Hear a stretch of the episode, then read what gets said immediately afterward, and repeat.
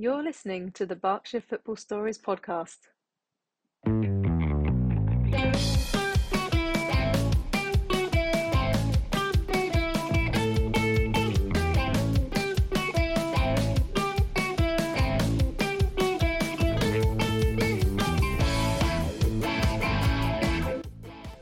This episode of Berkshire Football Stories was sponsored by The Curious Lounge in Reading and Ticket Pass, the ethical ticketing company. Hi, everybody. Tom Canning here with a special edition of the Berkshire Football Stories podcast. I am joined today by Shay Bottomley. He is the petition lead for the Move Us or Lose Us campaign for Maidenhead United's new ground at Braywick uh, Sports Centre. Leisure Centre? Sports Centre. Which one is it, Shay? Uh, Community Sports Hub. There we go. I was completely wrong on all counts. Um, so that bodes well for the rest of this podcast. Um, Shay is here to talk to us about his petition. Um, Shay is newly returned from Canada. He's uh, looking looking very cold and um, in a in a lovely lovely space in Maidenhead. Shay, how are you? Uh, very well, thank you, Tom. Uh, yeah, good to be back in Maidenhead and uh, good to be back home. And uh, the results on the pitch are uh, showing that as well. So uh, very good to be home. Yes, ever since they've, I don't think they've lost since you've been home, have they? Uh, not in the league, no. So uh, I think I'm banned from going away to uh, another country for a while. Especially as you're the one pioneering this um, this campaign. Can you, for, for people who are not familiar and who have been looking and seeing what's been going on at um, re- with regards to the Maidenhead United ground move, can you tell me, uh, like, sort of why the club first and first and foremost, why does the club need to move? Why can't they stay at York Road? You know, it's a historic ground it has a it has a positive rep, I think, from every from Maidenhead fans and people who like proper grounds. Um, but I, I, imagine, and I've seen, you know, a negative rep from from any sort of former professional club that comes down there. So, so why why does the club need to move? What, why, um, why is all this happening? So the obviously as Maidenhead United fans, we absolutely love York Road. You know, we're so proud of our heritage and our history.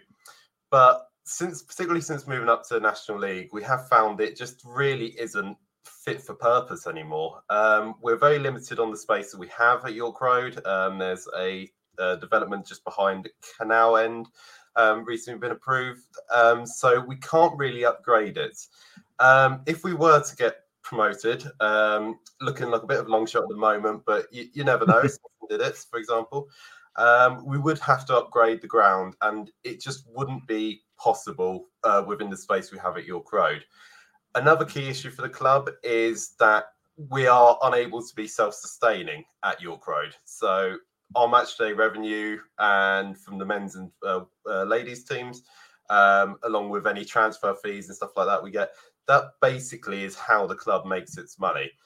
So we are looking to move to Braywick because it will help the club. Um, you know, it'll, it'll, create facilities for residents, but from a purely financial perspective, from the club side, it will help the club generate revenue um, and income, and that obviously, you know, a successful football club has a, a wider knock-on benefit for the town itself. Um, it's a it's slightly facetious, I suppose, but um, why can't you just find somewhere else? Um, well, we're looking to try and keep um, obviously York Road's in the heart of the town centre, and Braywick Park is about as close as you can get really to the town centre. Um, it's also its official name is Braywick Sports and Recreation Ground as well. So it's actually designed for sporting yeah. uh, facilities in mind.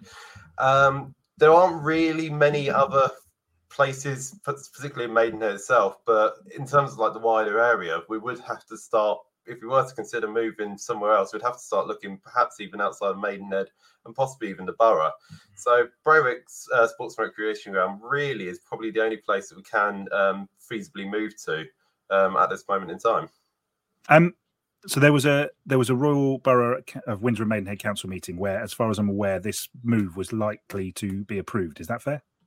Uh, yes, um, that was on July 27th of this year. And um, for for reasons uh, that I, I, suspect we don't necessarily need to go into, um, but uh, a change of council and various other bits, uh, the the move was denied. Uh, that's correct. Yeah.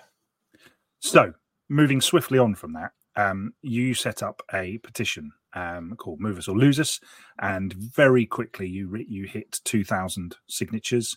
Um, how significant is two thousand? Because I suppose in the grand scheme of of petitions, that possibly doesn't seem very much, but but obviously to you and, and what you're trying to do, um, because there's a very specific catchment area, isn't there, as well? So, Yeah. um, it's, talk, talk me through it. What what does the number mean? How how big is it? So when we get to a certain threshold, that means our petition can be debated at full council. Um, so any, you know, they can sometimes bring petitions bel- uh, that are below that threshold, but if you want to guarantee it, it has to be above the um, threshold. Um, to to you know to put uh, to put it simply, um, the, the stronger the number we have, it really does show our support that we have, and I think that the support that the council didn't realise. Um, as you mentioned as well, it's, it's obviously a small catchment area. It's um, it's basically really ma- anyone in the Royal Borough can sign it, um, but obviously our focus has been um, Maidonians to this point. Um, but there's also a lot of people who are actually impacted positively by the club. For example, um, people who might live in Slough, um, who you know they visit that they visit down to the um, they visit the football ground, um, but because they're not within the Royal Borough, um, they, their petition their signature won't count. So it's really been about just trying to maximise the support we can get from people who are eligible to sign. Um, and obviously that includes not just men's team supporters, but ladies, uh, juniors, uh, parents of juniors, stuff like that. Um, and to get 2,000 um, has been quite remarkable, particularly in the short time frame that we achieved it as well. And there is um, there is also a counter petition. It'd be uh, it'd be remiss of me not to mention the counter petition, which I think, according to the BBC, has 700 signatures. So I guess you know we're, we're looking at, uh, at quite a considerable vote in favour of the ground move. Um, I can I can see that if there's someone listening to this this particular podcast who maybe has signed that counter petition, they possibly suspect a, an air of bias. Um, we are a football podcast. We want our football clubs to do well. So if that's the case, then fair enough. Um, but but the, the counter petition, how how seriously did you take that to start with? Has it surprised you, and what effect has it had on?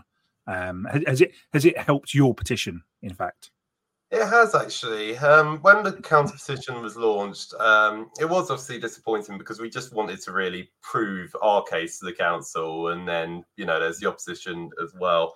Um, it, uh, even though it has um, significantly less signatures than ours, it's something that obviously have to take very seriously because the people behind it um, are they're ardent campaigners. You know, they're the Mm. same people who have campaigned against the um, development on the golf course, for example.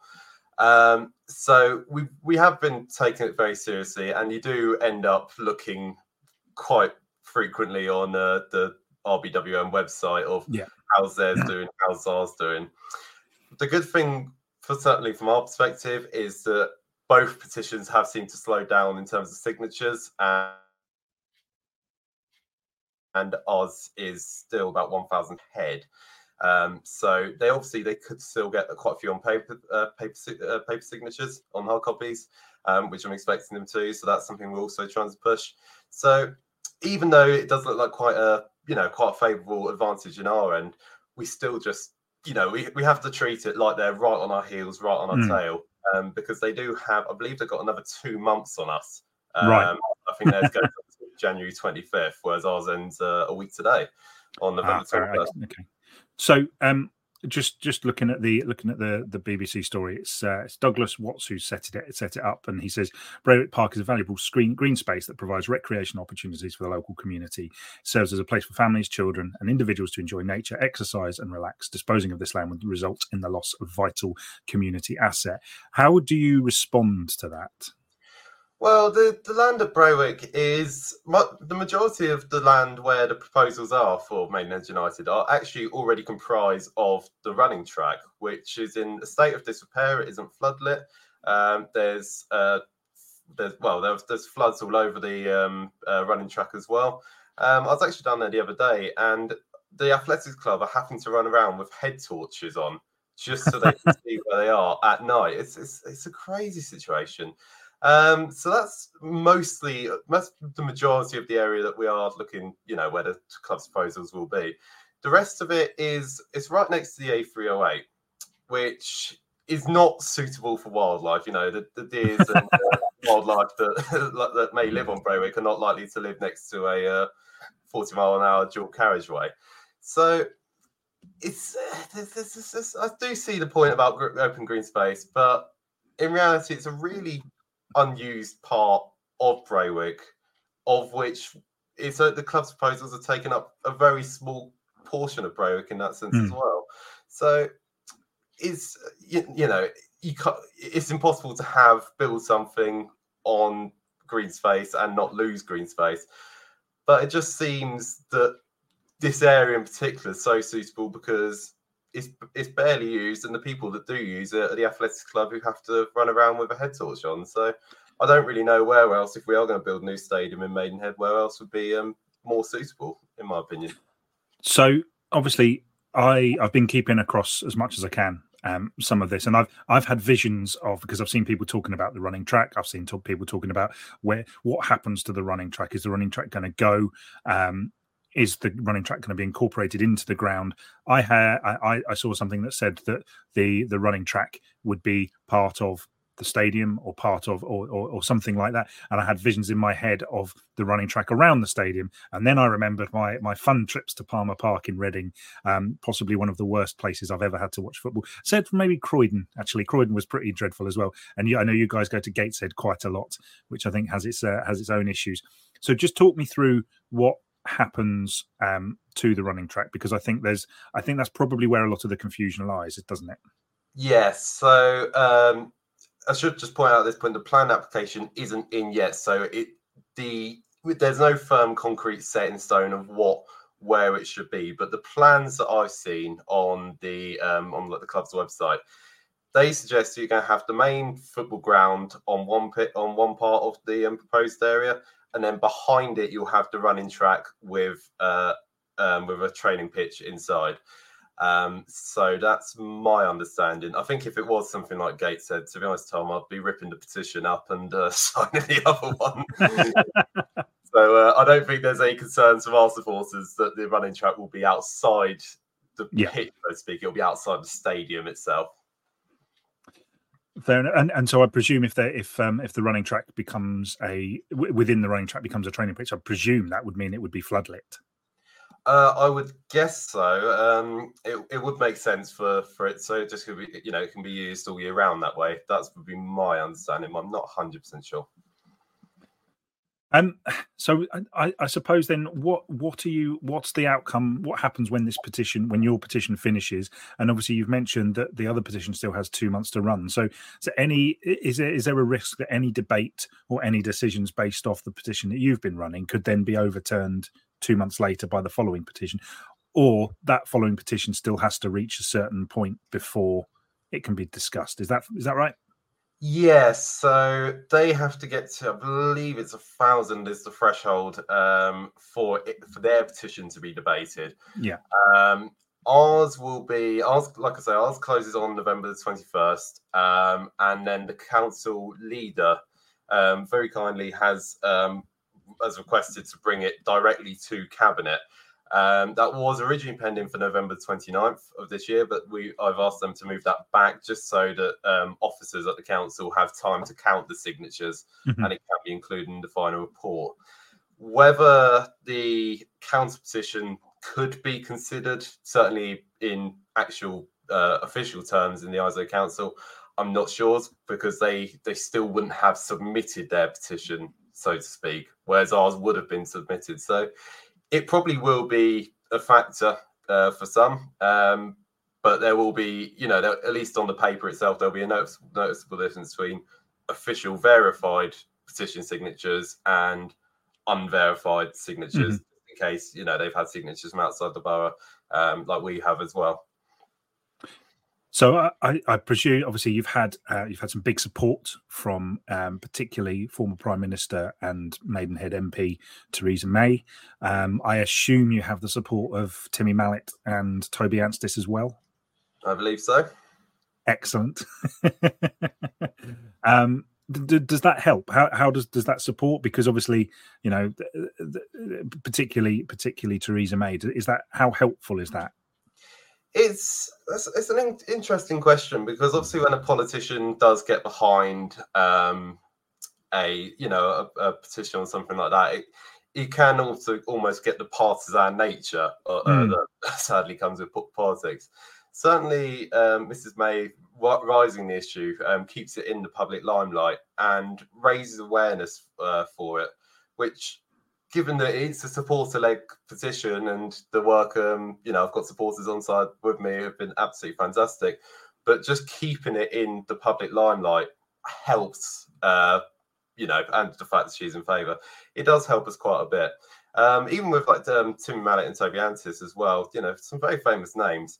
Mm. It really does prove the club's mantra of united as one because we got celebrities that people know from the the team out the 80s 90s uh, yeah, yeah, don't age me don't age me but yeah early 90s uh so toby anstis of course is a heart radio dj but at the end of the day we're all just maidenhead united supporters trying to get the best for our club. So it's been not only to help in terms of the publicity but it's actually a real motivational and confidence boosting um, aspect to it too which is really nice yeah, it, it's uh, if uh, hopefully um, Theresa follows this the same mantra as um, uh, old newspaper editors that I used to work for, um, who would say, you know, you never back, you never, you never put the, the brand behind a losing campaign. So, um, I all I, I, can only say that to you uh, as a as an old as an old newspaper man um, myself. So um, let, us just I suppose move on to to to, to slightly other things. Um, I, and I guess one question I, I wanted to ask, and and you know, it, there's always the danger that that Maidenhead United could get relegated. Does that affect the ground move? How is that? I mean, it obviously would, but does it? Is it? Is it terminal? What What would it do to the ground to the proposal? I think it's obviously, obviously you know, when the um, when it was first announced, it was um, you know, the idea of the ground move was if we get into League Two, which is, you know, if you ask AFC Fylde and their project 2022, it's not always a good idea to have aspirations of going up, particularly when you go down the following season. Mm. I think the core principle of self sustainability would actually be maintained though, because it's obviously the called Move Us to Lose Us. It would see that if we did go down, it would be a lot harder to get back up if we stayed at York Road because then we'd have to basically repeat all the hard work of 2016 17 mm-hmm. all over again, but we wouldn't have the sort of financial backing to be able to do that. It does. It is. It's obviously an important point because when teams do go down, sadly, sadly so do attendances. Mm. But given that the key focus has been certainly from the club's perspective um, has been to keep make it self-sustainable it does i don't think it affects it as much principally but i can see why you know while it does look a bit silly a, a club built a 5000 seat stadium or capacity yeah. stadium when uh, we're in down in the national league south god forbid that happens yeah and you've you've had quite a lot of support from from local businesses. So I just want to give you an opportunity to to name some of those and, and talk about maybe what what they've said. Yeah, um, we have. We've had off the tap um, in Maidenhead High Street. They've been a um, or to- Toby Denny, um, rather. He owns off the tap post Motion, soon the Teapot Cafe. Um, he's been absolutely brilliant. He's uh, he's had petitions up, um, obviously because of some of his Saturday trade comes in from the football ground uh, or the football match happening.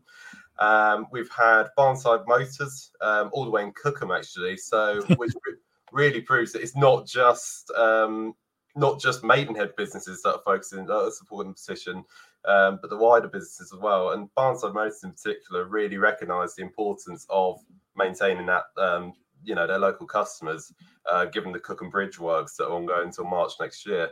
Um, we've had inspirations. They're a painting and decorating company. Um, we visited them yesterday. Um, Andy Dare is a huge supporter of the Magpies. Um, I think he's at every home, uh, home game possible. And again, He's got petitions, he's got hard copies in there. Um, and it's great to see all the signatures he collected. Um, I believe as well we got the Crauford Arms. Um, so they're they're a little mm-hmm. bit out of town actually, up on up just up the A308. Um, but it's a very a lot of Maidenhead United supporters go in there uh, on their way to the ground, and the fact that theoretically the, the ground is where were we to move would actually be further away from their pub, and they're still supporting it. I think really show is testament to how um, how much they firmly believe in the in the uh, ambitions as well. Um, we've also got Rad's Barbers um, Yep. in uh, Maidenhead High Street. Um, brilliant bloke, Rad. He's um, I'm not about to visit him yet, but um, you know, it, it, it's it does go to show that there's Maidenhead businesses supporting it, even if you know I don't know how many people go for a haircut then go to a football game, but it does show that there's a real sort of sense of community spirit, um, particularly among local businesses um, within Maidenhead. So it's, it's been brilliant to see, and um, we've got we've got um, more coming as well in the coming Yeah. uh, hopefully coming days. So I'll highlight on my social media. I'd imagine if you if you if you've got the five twenty kickoff on the on TNT Sports, you you get yourself a, a good trim just in case you caught on the or caught on the telly on the telly cameras during the game. That would seem like a smart idea to me, really. Um, no, um, Shay, it's been really good having you on. Um, I just wanted to ask, I suppose let's let's delve into something a bit more silly. Um, in in the spirit of great comebacks of recent days, Sam Barrett is back. How excited! Best player I've ever seen play. Um, how excited are you to have Sammy Boy back? It's only for a um, month, I know, but It's yeah, it's um, you know, we have to we have old chant, um, Sammy Barrett, Barrett's magic, and he's on his third spell, so he's uh, rivaling rivaling uh, Harry Potter here. that's very good. That is very good. I am. But I'm. I'm headline. I'm getting. I'm stealing that as a headline. but he's um no, it's brilliant to have Sam back. You know, he's um he's on one month loan with us. Um, we do have a couple of players out injured um at the moment, so he's there. I think he's there mainly just to you know strengthen the squad a little bit, but. He's clearly passionate about Maidenhead United, which I believe he's a local lad as well. I don't think he lives too far away at all. Um, so it's just fantastic. And hopefully, you know, he can get a couple of goals on the score sheet. I think he's just come back from injury himself as well. So it's good for him, good for the club. And uh, fingers crossed, um, it's a very successful month and we can continue building on our winning ways that we've uh, enjoyed over the past few weeks. Yeah, it's a Maidenhead never do things by halves, do they? It's always a, a block of defeats and a block of wins. That seems to be seems to be how it goes. I notice as well. You're next up. You've got another old face against you this time. Josh Kelly's pulling up a few trees at uh, Solihull Moors, so that will be a tough one. He he obviously picked up a man of the match award on the telly at the Yeah. weekend, so that'll be that'll be good to see him. Um, what I I, I mean, I guess aside from survival, what what are your big hopes this season? Um, we we usually, you know, survival's the, the, the key bonus, the key uh, goal, and then anything after that's a bonus, the usual saying. But to be honest with you, Tom, I'd love an FA Trophy run. I really Yeah. would because when with the FA Trophies, uh, one of those magnificent tournaments where you go to all sorts of different grounds across the country and places that you've never been before, and I think it really is quite testament to non-league um, football. And the reward at the end of it is uh, Wembley. Um, so there's an old debate among the Maidenhead supporters: would you trade off a playoff, uh, a uh, trophy final uh, for relegation? I don't think I would. I quite like life in the National League, Yeah. but an FA Trophy run, particularly with our, uh, our just bad luck in in the FA Cup, um, would be brilliant. If we make it to the, you know, make it all the way to quarters or something like that, just get really keep up that momentum both in the cup and in the league. Be brilliant, really would. But um, that's obviously the draw's not for another couple of weeks, so uh, we'll have to see who we get first, and then uh, decide from there. um, Shay, I can't finish off without um, also just quickly congratulating um, the first Maidenhead United team in 137 years to reach an FA Cup second round. That's the Maidenhead United women's team um, who beat uh, Sutton United 4 3. Um, that must that must make you incredibly proud as well. It, it's it's brilliant, Tom. Really is. It's it's true testament because the women's football's grown so much, particularly since the um, Euros win a couple of years ago. Um, but there's actual really quite a bit of interest has developed in the um, women's side as well at Maidenhead. Um, we're obviously very proud of all our teams, but just to see that the women have, you know, it's not just in the FA Cup. They've been they've been doing it for several years. They're playing at the Yeah. Vitality Stadium in Bournemouth. They are real absolute true staples of what the club's about, and we are so proud of them. And I think we've got, I think it's Brentford, um, possibly we've got in the next one, or Yes. Southampton, Yeah, Brentford or Southampton, I believe. Yeah. which hopefully, if uh, we'll have to have a look at the dates, but hopefully we might get a few supporters down to um to that game and uh, cheer, cheer the ladies on because uh, they're brilliant for the club and uh, absolutely proud that they represent us on the pitch. Shay, just to finish off, then, um, where can people find the petition if they want to sign? Um, I will, just in the interests of balance, include a link to the opposite um, opposition uh, petition in the notes. But where can people find your petition? Uh, so if you go on RBWM uh, Modern Gov, uh, I do have the link uh, here. It's rbwm.moderngov, uh, M O D E R N G O V. Um, you'll see the petition on there. Um, alternatively, the, the route I use, um, even to I just type in RBWM petitions on uh, Google and it should say current e petitions. And there you'll find one. Uh, you'll find several petitions, but the one you want to sign is uh, the Move as a Loser petition. And if you do, um, anyone can sign. Um, one you're over 18 and a resident of the Royal Borough. So if you're listening to this in uh, Ascot, Windsor, Eton, and you want to help out another uh, local side, then please do because we've only got one week left um, to gather signatures, and your support would be truly, truly appreciated. Um, and Shay, just people who want to follow you and the updates that you provide, um, where can they find you? Uh, yep, the best bet is on my uh, X, uh, formerly known as Twitter account. We don't call it X. We don't call it X. I'm sorry, I'm not calling it X. oh, um, yeah, my uh, well, Twitter account is um, at literally at Shay Bottomley, all one word. So um, yeah, you'll, you'll find it on there, and you should see a load of petition updates. Um, I have caved in and paid for the old blue tick, but um, it, it, does help engagement, which uh, yeah yeah. which has uh, been a good thing. So yeah, you'll find me on there. Thanks very much for your time, Shay. Lovely. Thank you very much, Tom. All the best.